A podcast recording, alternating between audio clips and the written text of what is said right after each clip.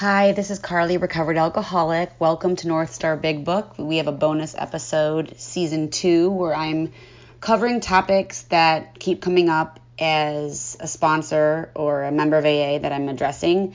If you ever have a topic you would like me to go over in detail on North Star Big Book, please let me know and I would be honored to go over it.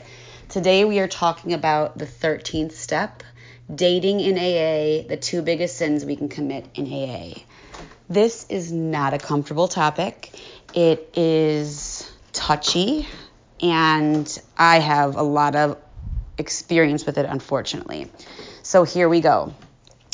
Just to make clear for anyone who's new or anyone who does not work the steps, there is no such thing as step 13, but 13th stepping is a common joke or, oh, sorry, reference, sorry to sit on my dog's leg, um, a certain reference in AA to dating in AA, more specifically, going after new people in AA. Sex conduct is messy. Um, our big book talks about how all of us have sex problems, that we would hardly be human if we didn't. Uh, I have written in my big book that the worst place to get dating advice is from the rooms of Alcoholics Anonymous. That the worst place to date is in the rooms of Alcoholics Anonymous. That it's like shopping for a new car in a junkyard. No offense to all of us. Um, I always joke that I have enough baggage for everybody and I don't need somebody else with baggage.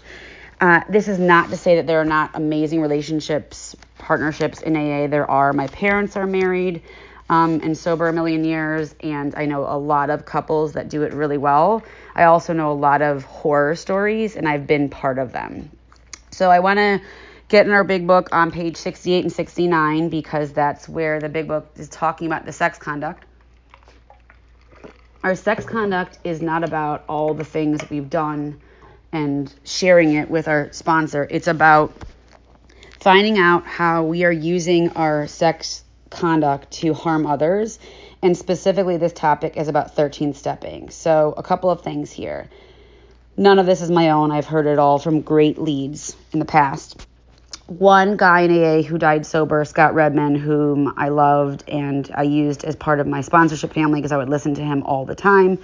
He talked about how he was told when he wanted to date somebody or when he heard someone talking about dating new people in AA that it's equal to saying to your sponsee who wants to date a new person, you could date that new person in, in AA, or you could go down to the ICU, unplug somebody, get on top of them and have sex with them, plug them back in, and it would be equivalent because you're basically going after someone who's dying.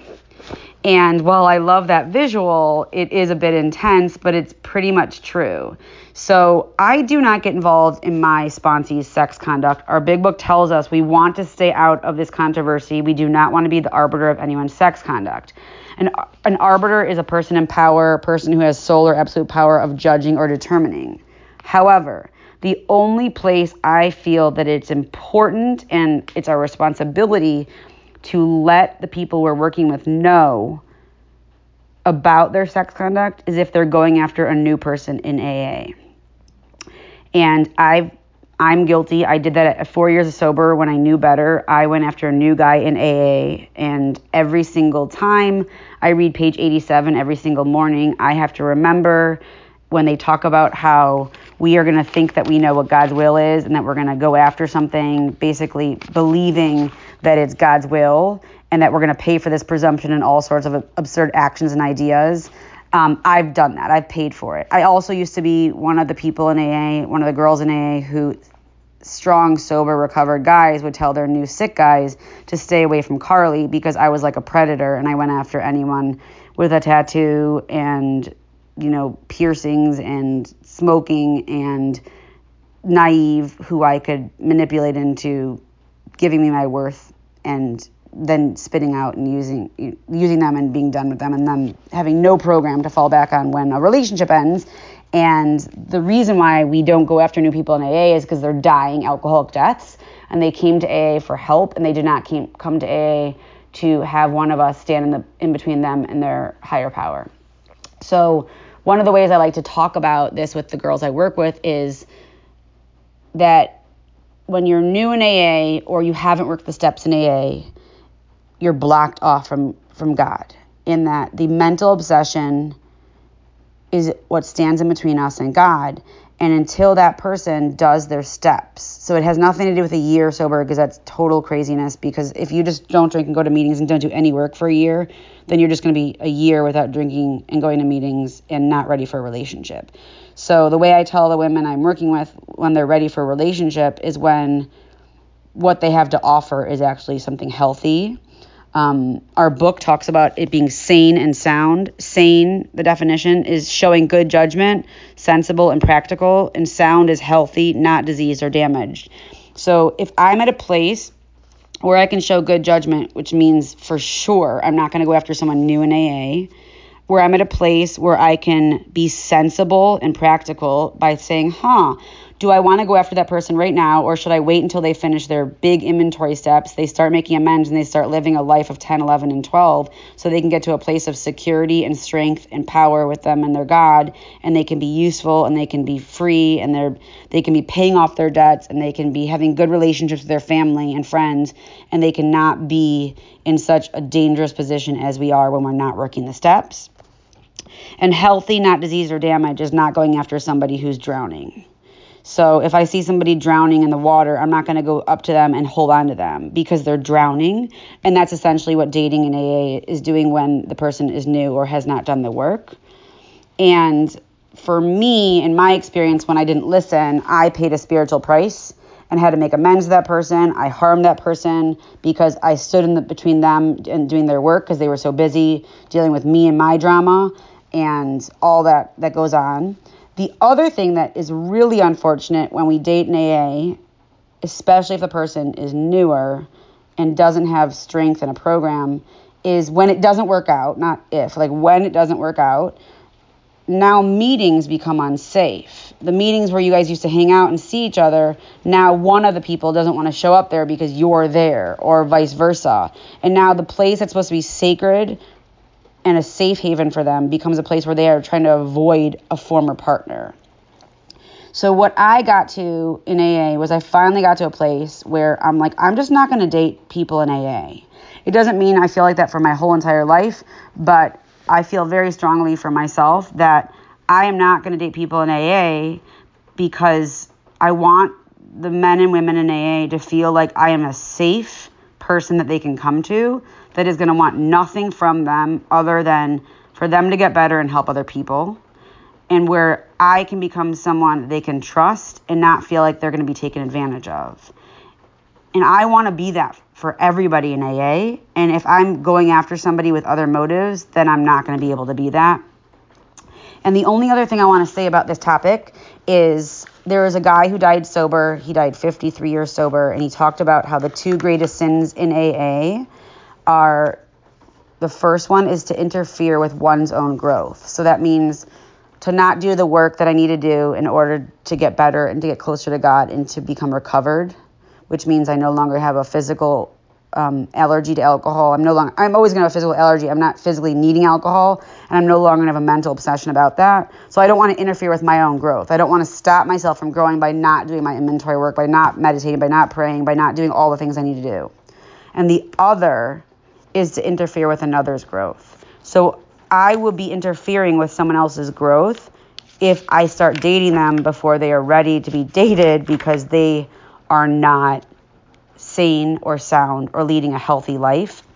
And as, as for sex ideal, we are going to get to that in another episode. I'm going to have my sponsor, Sarah, go over that because she does such a great job talking about sex ideal. But what I would just simply like to say about that is initially when I made my sex ideal, which they talk about on page 69, that we want to create um, a sane and sound ideal for our future sex life, and that's not just our physical life, that's our intimate relationship life, is we want to figure out something that is not going to be selfish, something that is not going to unjustly arouse jealousy, suspicion, or bitterness, where we're not going to harm other people.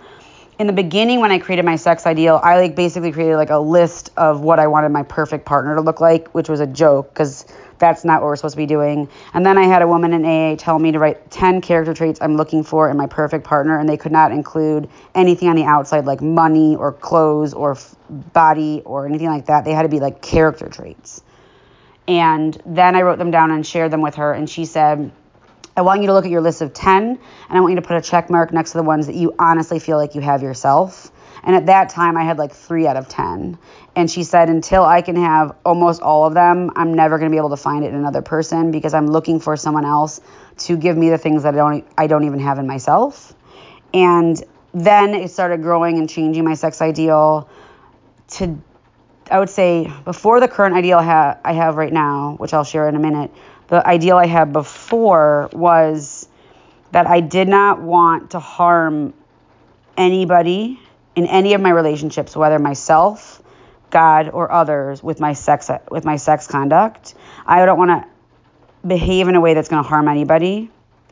And my sex ideal today, which is 21 years sober, which if I would have had as my ideal when I was 21 days sober, two years sober, five years sober, I would probably have been celibate for my whole entire sobriety.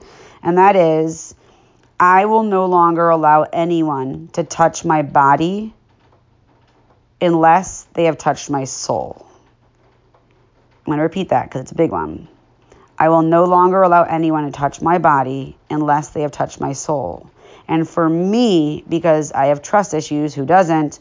And I am afraid that if I let you in, you're going to not like what you see, and vice versa. Nobody can touch my soul if I don't let them in. I'm not going to let somebody in if I don't trust them. I'm not going to trust somebody until I start trusting them.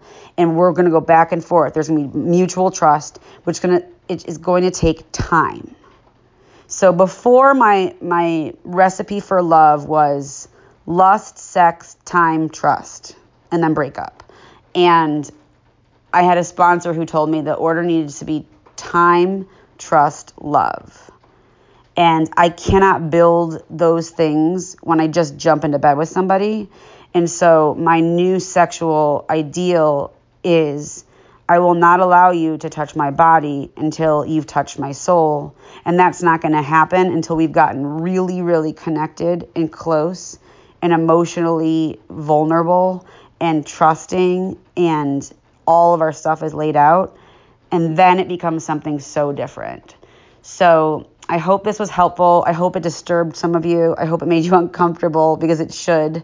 This is about sacred intimacy. This is about AA being a sacred place.